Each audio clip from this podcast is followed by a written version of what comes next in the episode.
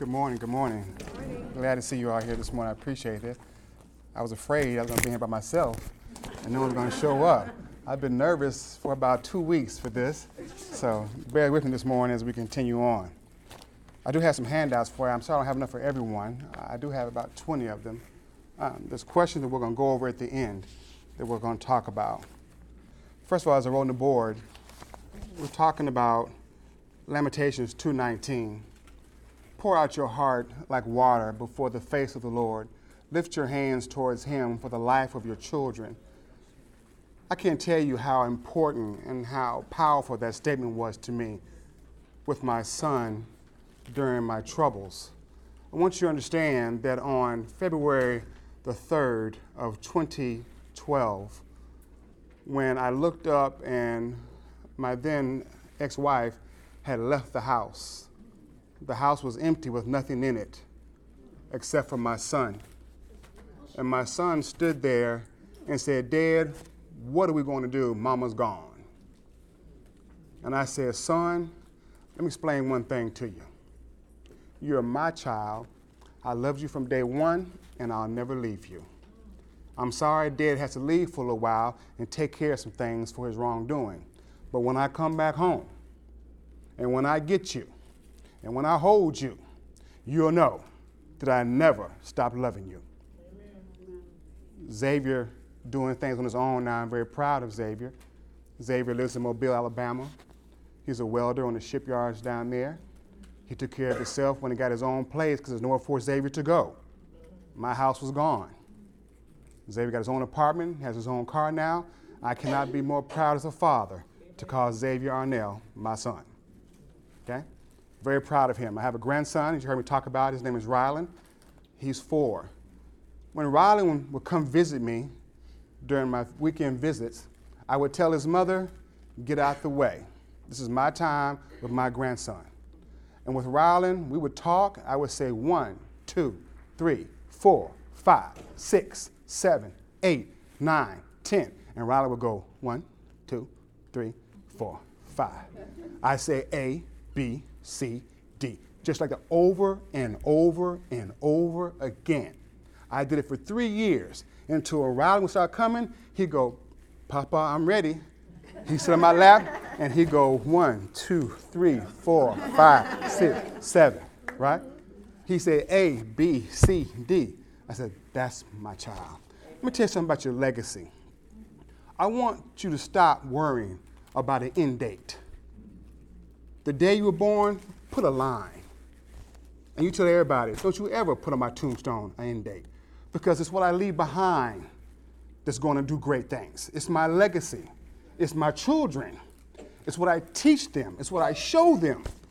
It's what I expose them to that makes them better. I'm never gone. Because hopefully, in my son's mind, he'll hear daddy talking to him, saying, Son, don't do this. Son, do do this. Son, pray about everything. Son, look to God in everything you do, and chaos will never enter your life.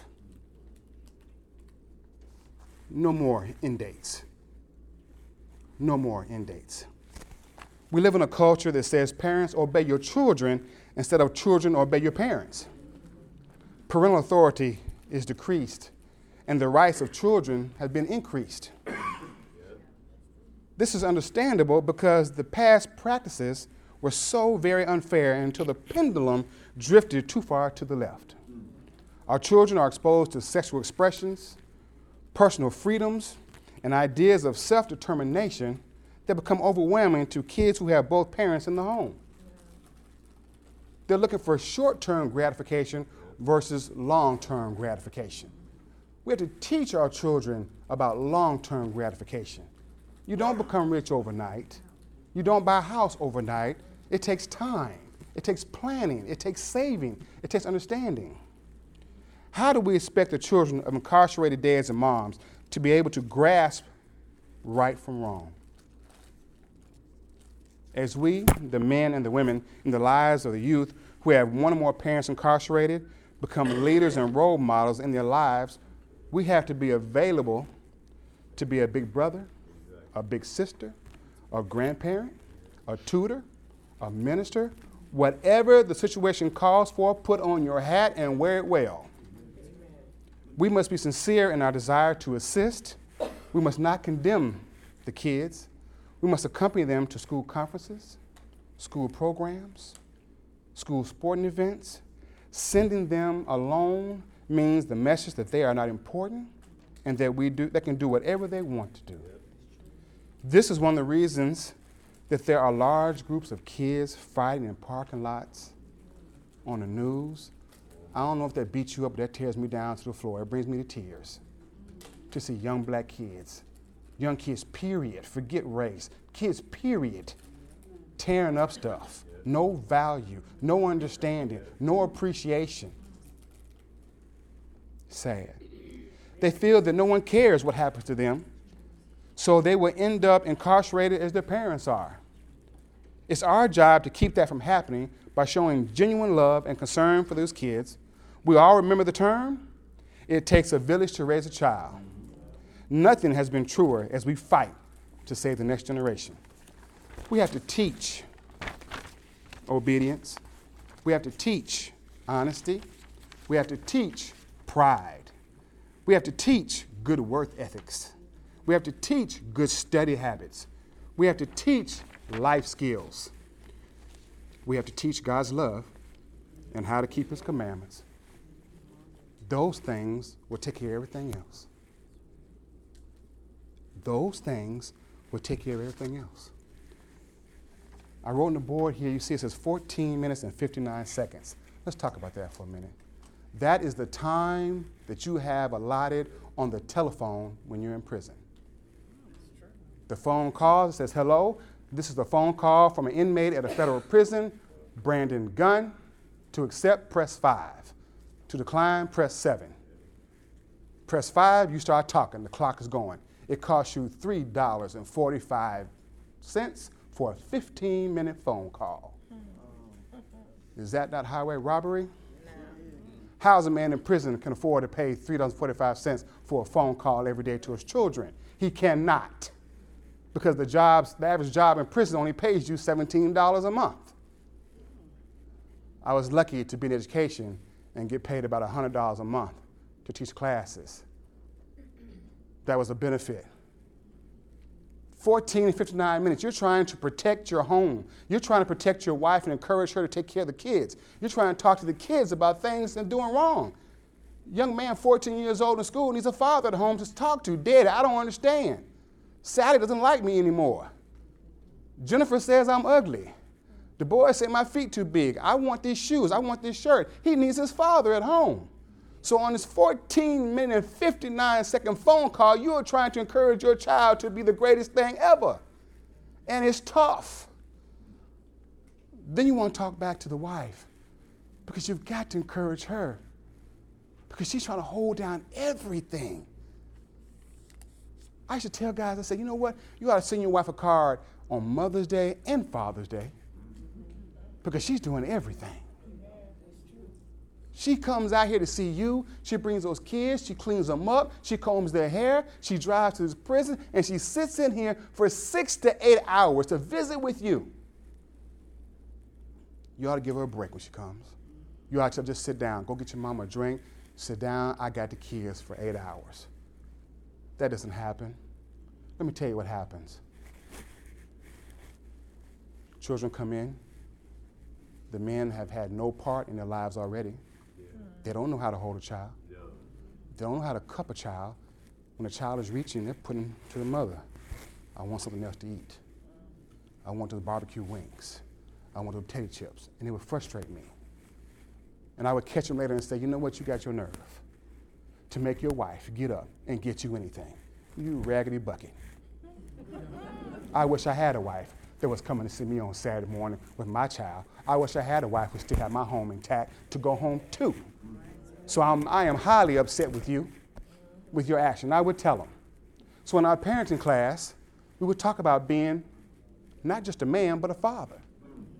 We write on the board. I said, give me your definition of a father and a dad. There's a difference.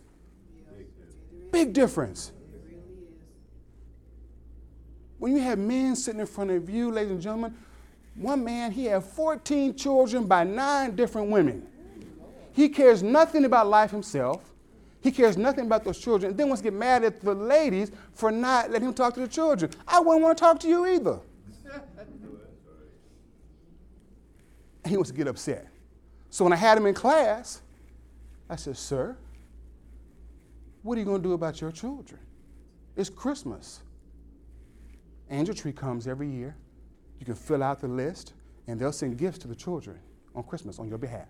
Free. That joker wouldn't even go. I went and woke him up. I said, if you don't get up, I'm going to drag you up here because you need to do. They don't understand that. We had what we call Children's Day in prison.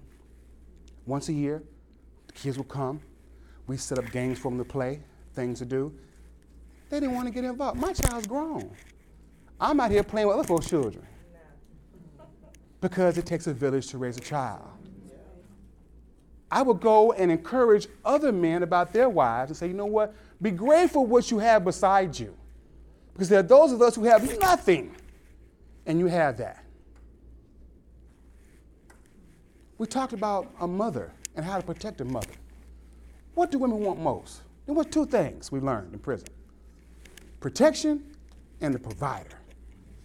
Protection and a provider. If you can't protect and provide, get out the way. Corinthians says, What?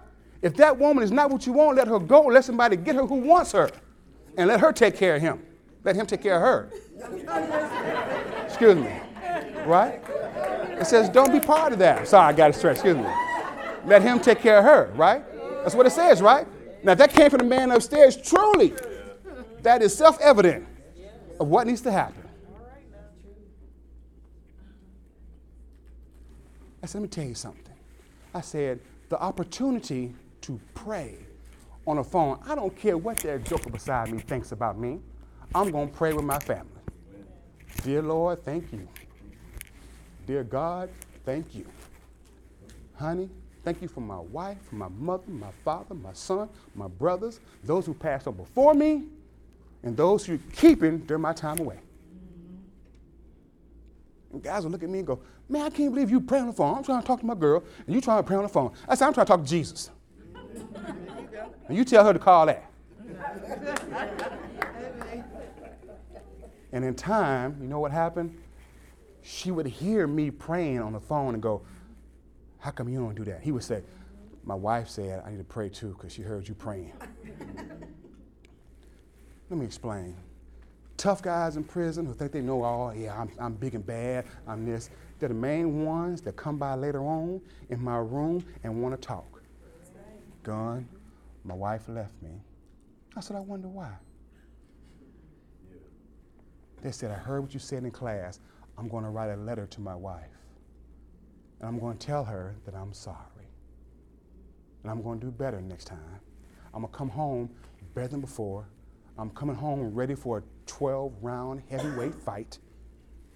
And I'm not leaving you, and there's absolutely nothing to do about it because I'm planted so deep into you, and I'm all you have. And in time, some change, some stay the same.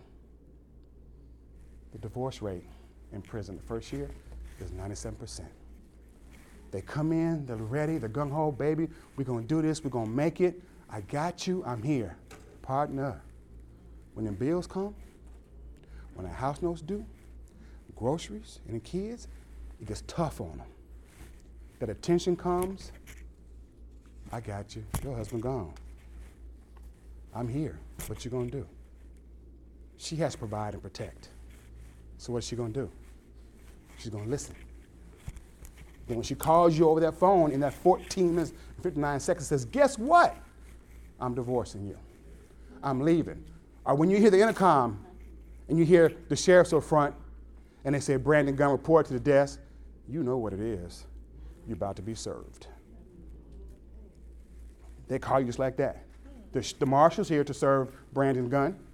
Please report to the front. And you get me, everybody knows what's about to happen. Everybody goes, oh.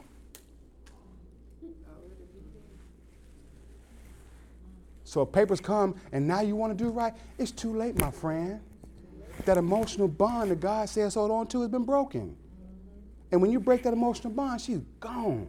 You can't buy enough flowers and cards to do nothing. Eve will tell you that. Esther will talk to you about that. Sarah will tell you about that. They held on.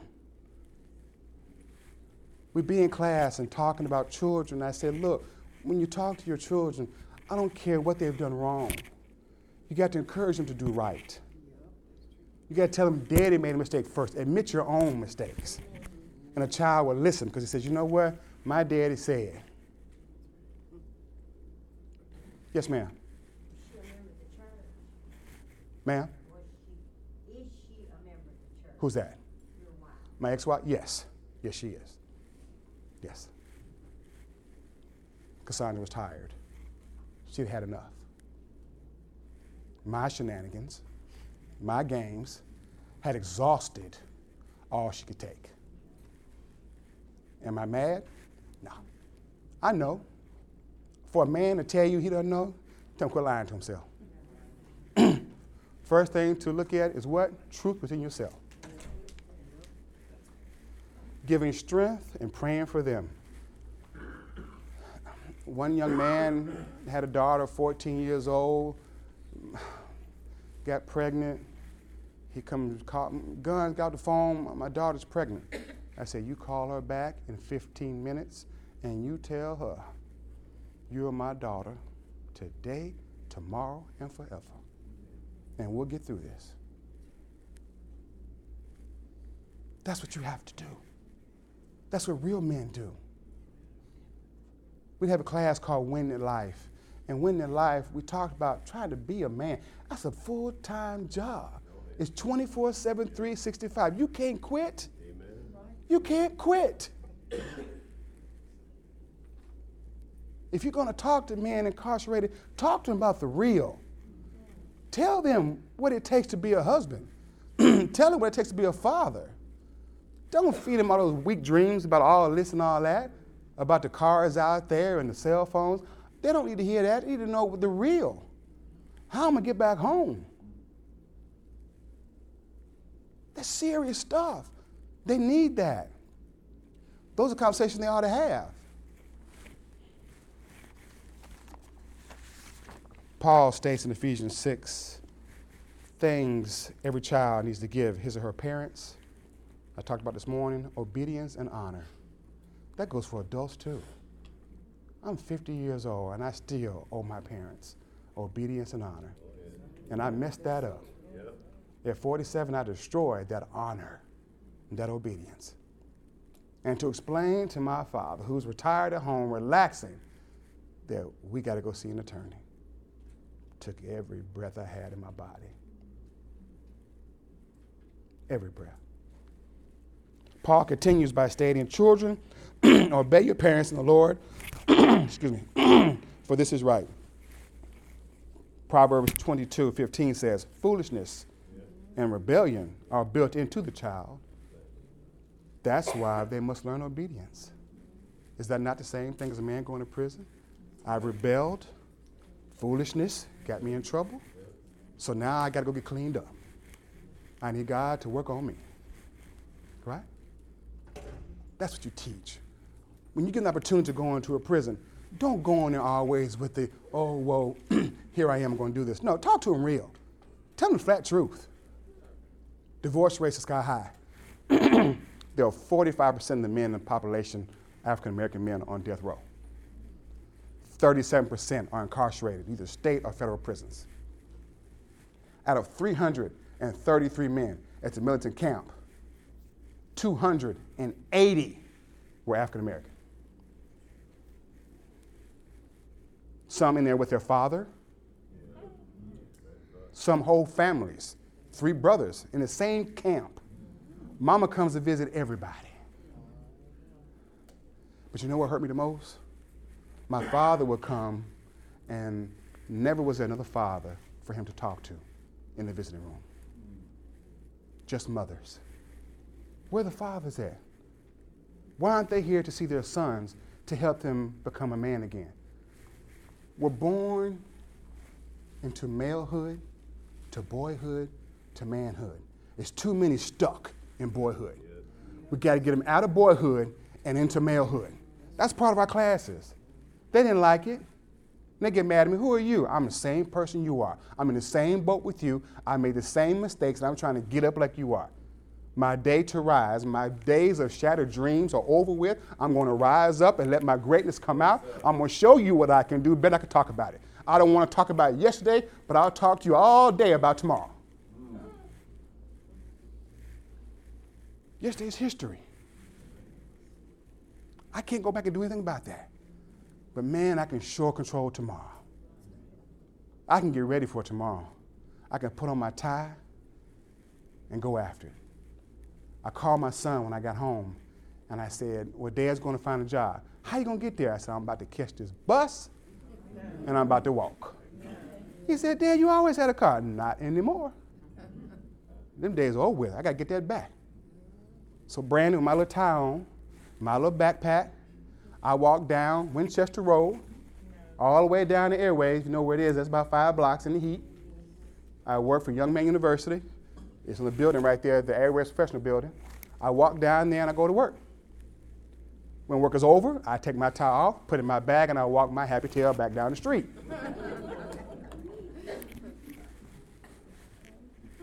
and I drink as much water as I can when I get it because I'm tired as all get out. One guy pulled up and he said, Sir, you got a tie. Did your car break down? I said, I wish. I, said, I said, I'm walking. He said, Well, walk on, toot, toot. I just threw my hand up. I said, That's fine. But it's a learning experience, it's patience, it's humble pie that we have to eat, right? Being in prison, you think you're ready to go home. We ain't ready to go home. I thought after day one, I said, you know what, five days of this, I'm ready to go. They can let me go right now. I got it. You're right. I made a mistake. Yeah, okay, let me go. I'm ready. Let's go. I'm ready. Sir, can I go? No. What you mean? No. Dude, you got 36 months to do. Get a grip. Didn't hit me until my mother told me. She came to visit one day. She's walking out. She hit those stairs. She turned around. She said, Son, this is your temporary home. Get used to it. And she walked. I said, okay. Yeah, uh huh. Yeah. Mm-hmm. I turned around and got my little card, little box, the ID card, put my pocket, walk my little tail back in my little room, and cry like a little boy. Mm-hmm. And from that day on, I stopped crying. Because I knew then it was time to get up. It's time to do something about myself. It's time to change. It's time to be about something. Don't talk about it, be about it. Right? So I quit talking about it and started teaching classes. And the best class I ever taught in prison was parenting. That parenting class, I taught it 16 different times. And each time I learned more about myself, cleaned up more about myself, got better about things, and called my son and said, I'm sorry, because your father made a bunch of mistakes.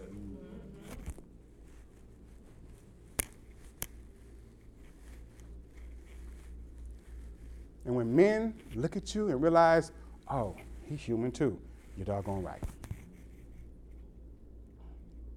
And they realize they got to do something to protect their child too. All of them won't. I get that. But some will. You got to touch them. Sometimes you get tears fall down your face. Oh, yeah. Ain't that you're fake? It's your trying to be real. You're trying to help. When a young man comes to visit and his father got caught with a cell phone or he got caught with something he wasn't supposed to have, and he's been shipped off 500 miles away. And the son said, I'm here to see my dad. Can I see Brandon Gunn? Uh, young man, come here for a minute. Uh, your dad had a cell phone last night, Mr. Williams, and we shipped him to Timbuktu, Iowa. Yeah. But my dad is all I got. Well, not no more, because he's gone. Selfishness, greed, short term gratification equals what? a loss of more. If you're going to help incarcerated man understand about children, tell him the truth about a child. Don't give them the I have a dream speech. Don't give them the tomorrow's going to be a great day speech. Give it to them flat raw like it is. I would tell guys in class, I said, tell your children to send you a copy of the report card. When we got the report cards, we as a group of men wrote letters to every child, put them in an envelope, and told them how proud we were of them in school. Let's talk about the GED for a minute. My biggest thing was Jim getting a GED. I pushed and I dragged folks. They said, Are you a police officer? You show up more than a teacher does. I said, No. I said, I'm here to show you what you need to do. Let's go to class. Because they hate, they call their name on the intercom at 12 o'clock. All GED students get up. Class starts at 12:35. Oh, that embarrasses them. Don't call the names. Brandon Gunn, you're late for class. Them jokers would get so fighting mad about that. Don't call my name no more. I'm coming. Why are you late? Be on time. So I said, be on time. I'm gonna call your name. In GD graduations, I told them, they sat down in rooms like this. I said, I want to know who your children are, who your mother is, who's your grandmother. Tell me who your aunt is that's coming. Give me the names. I'd write their names down. I didn't tell them anything else. Graduation came, they're proud. They put their gowns on. We took pictures of them to send home. And they walk in, we play the song and everything, Jack. It's good. And I said, you know what? We've got to make this real for them. Because it's the one time in their life, this day will never come again. So the first one I did in 12, they came in and sat down, had the family over here, and they're sitting right there like you are, Mr. Williams. I thanked the guests for coming. I thanked them for being here, the guys behind them for encouraging them. I said, you know what? Enough of you. You, the family. Let me talk to you for a minute. Thank God that you're here. This graduation is not about them, it's about you. Children, I had their names. I called them by their name. Rylan, John, Mary. Their eyes will light up. I said, We're so excited that you're here. We want to see what you're doing in life. We're so proud of you. We want you to keep on learning. We want you to keep going to school. Don't come here with daddy. Tell others don't come here. One of the girls about to get married. I said, Chelsea? She said, Oh my God, man knows my name. I said, Yeah, I understand you're about to get married, Chelsea. Tell your husband, pray about everything together first, and your life will be great. Mothers start crying. Children stand up and proud to hear their name. Fathers over here crying because they hear their child's name. That's what men do. That's how you reach one, teach one, grab one, and help one. Not just standing and say, here's your certificate, congratulations. No, sir. It's more to it than that. Graduation to me was a big deal. I took so many pictures one time, I had a room about 400 pictures. I said, I'm so sick of these pictures and here all these people. They're going to put me in a hole for pictures. I had too much stuff, contraband. I'm trying to hand them out. Right? Send them home. Am I'm, telling, I'm telling the truth. Send them home. Please send them home.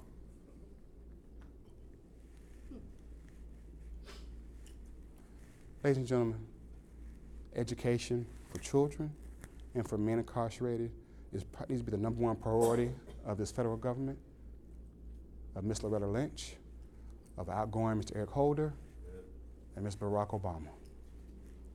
They have got to change what's going on. One guy graduated with GED. He called home. He said, I got my GED. And her daughter said, Daddy, I'm going back to school too. If you can do it, I can do it. She had quit high school and she went back.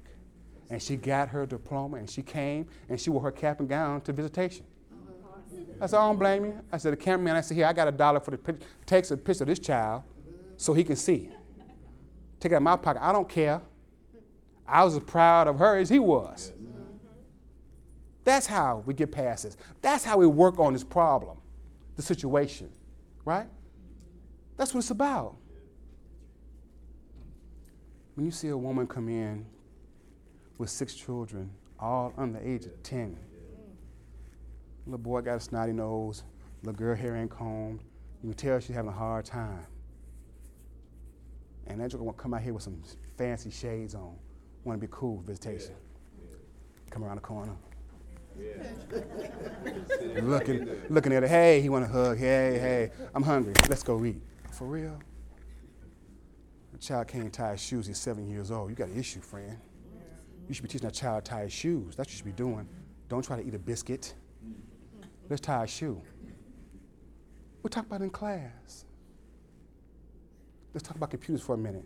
There were 25 computers sitting there at Millington Camp that had not been turned on. I said, okay. I said, for real? So you know crazy Brandon, what did he do? Open his big mouth. I said, that's right. I said, Mr. Slotman, open that door, please. You can stand right here for the next five hours because I'm going to hook up every computer before I go eat my chow. I don't you remember a little funny thing we used to say in prison.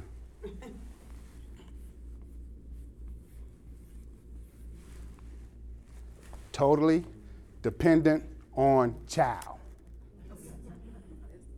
No money? That's your favorite line every day. You can't afford to buy it to the commissary to put in your locker.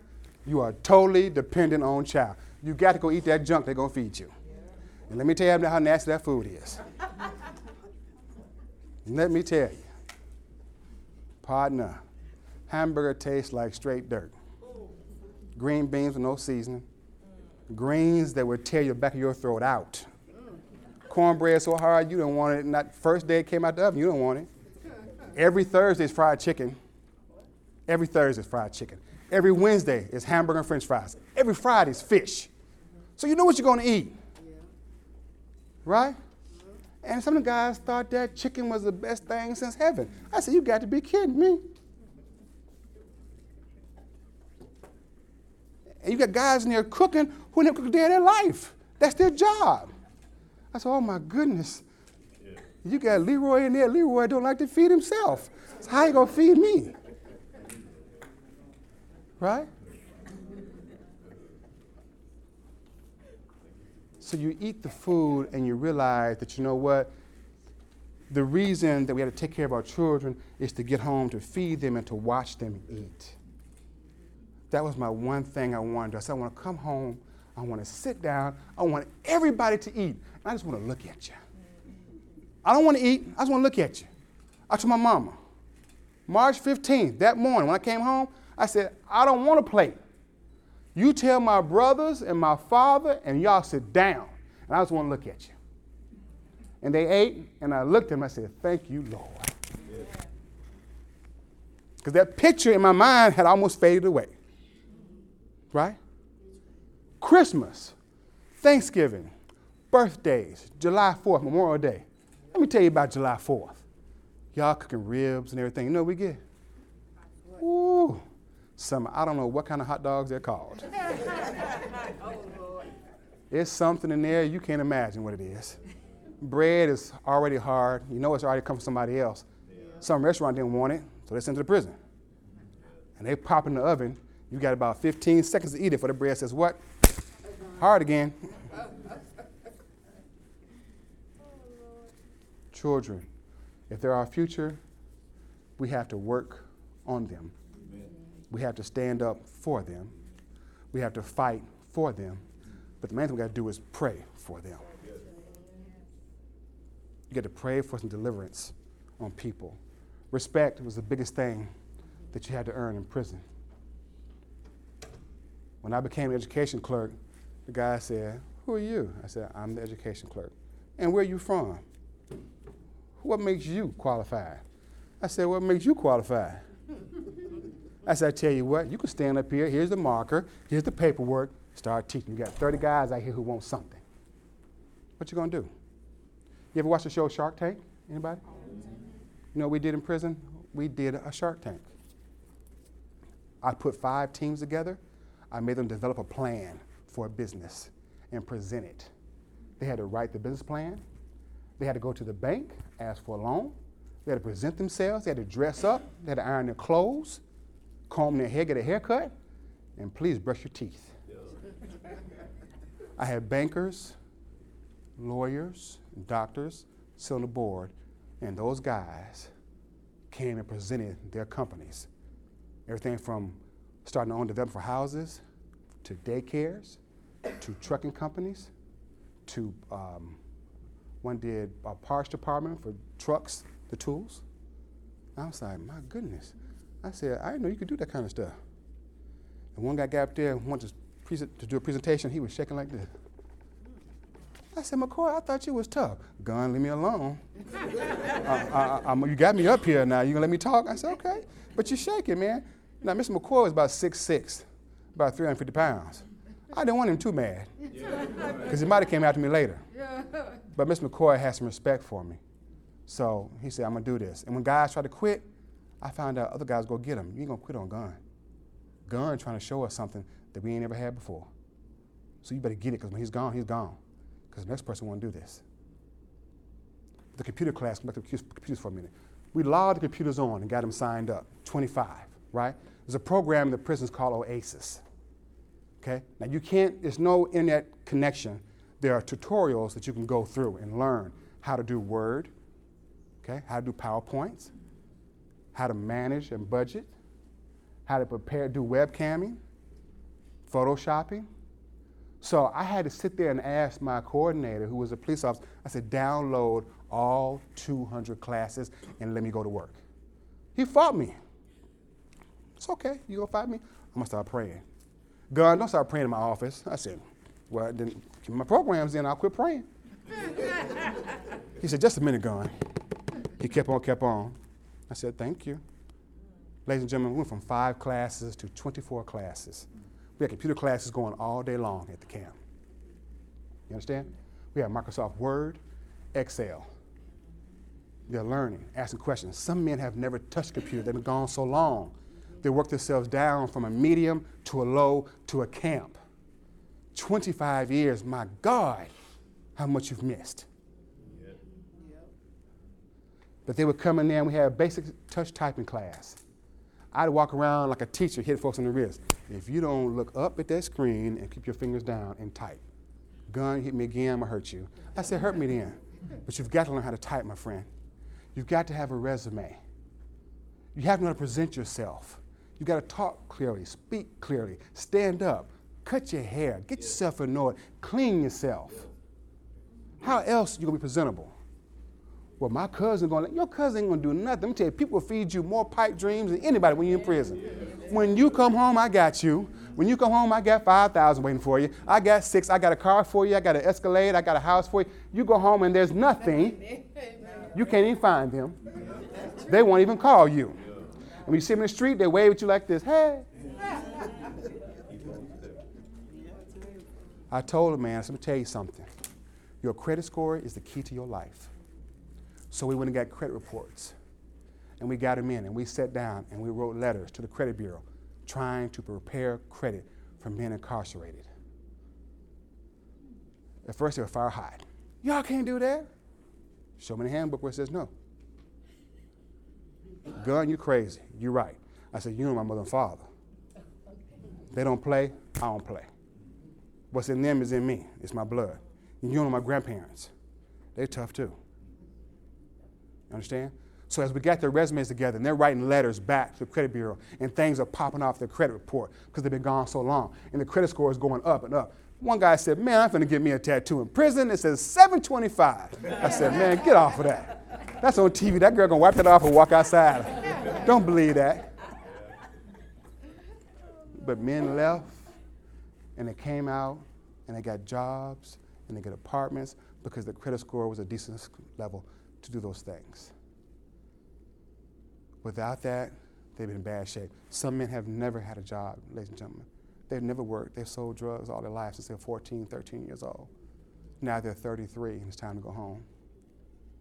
Some of them, by the grace of God, have aunts or sisters or a girlfriend who says, You know, I'm going to ride with you. I'm going to give you a chance.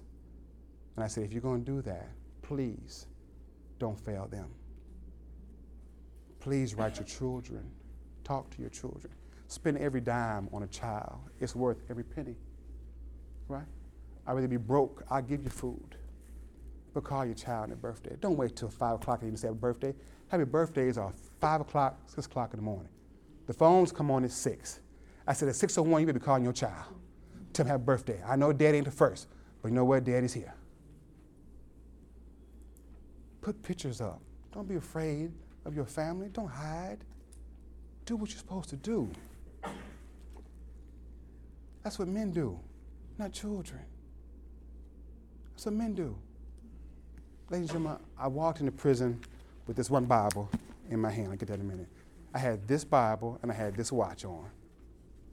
Right? I went in, they took all my clothes from me, gave me them ugly uniforms to put on. The pants were too small, t-shirt was too tight. I looked like a Michelin tire. getting on this van, heading for this camp. I said, you got to be kidding me. I had these little kung fu fighting gym shoes on with no strings. And I walked into the prison, and some guy hollered, Bodacious is coming to get you. I said, what the world is Bo? Who is Bodacious? He said again, Bodacious, oh, new me. You coming here, gonna get you. I said, these fools have lost their mind. I don't know. It's my first day. I ain't never been in jail day in my life. I get it, ma'am. No, don't you dare. You trying to get me in trouble. You stop that. No, you don't help. I'm all right. That's what men do. You don't bend over get nothing. That's what men do. Okay? Hold chairs, pick up trash for you, or car doors, the whole thing. That's what we do. Okay? Don't do that no more. Next time you drop your napkin, you stand and look at him. Are you going to get that or not? That's what you tell him. Okay. Yes, ma'am. I forgot where I was. I'm going to get you. Able to go one though Bodacious. So, bodacious. Let me tell you bodacious. So I go in and get my bunk. It's a three tier bunk. I'm in the middle bunk. Now I'm a little smaller than I was then. You know what I'm talking about. Boy, I was when I went to prison, I was close to 400 pounds because I was eating like a crazy person. Stress. Didn't know what was about to happen. I was waddling. That man said, there's your, there's your bed gun, get up there. How am I going to get up on this second tier bunk? And I'm 400 pounds. So I had to figure out a way to grab this pole, flip my big self up in this bed, and just lay there. So I put on my boots for three days. I slept in boots. I said, I wish Bodacious would come in here and bother me.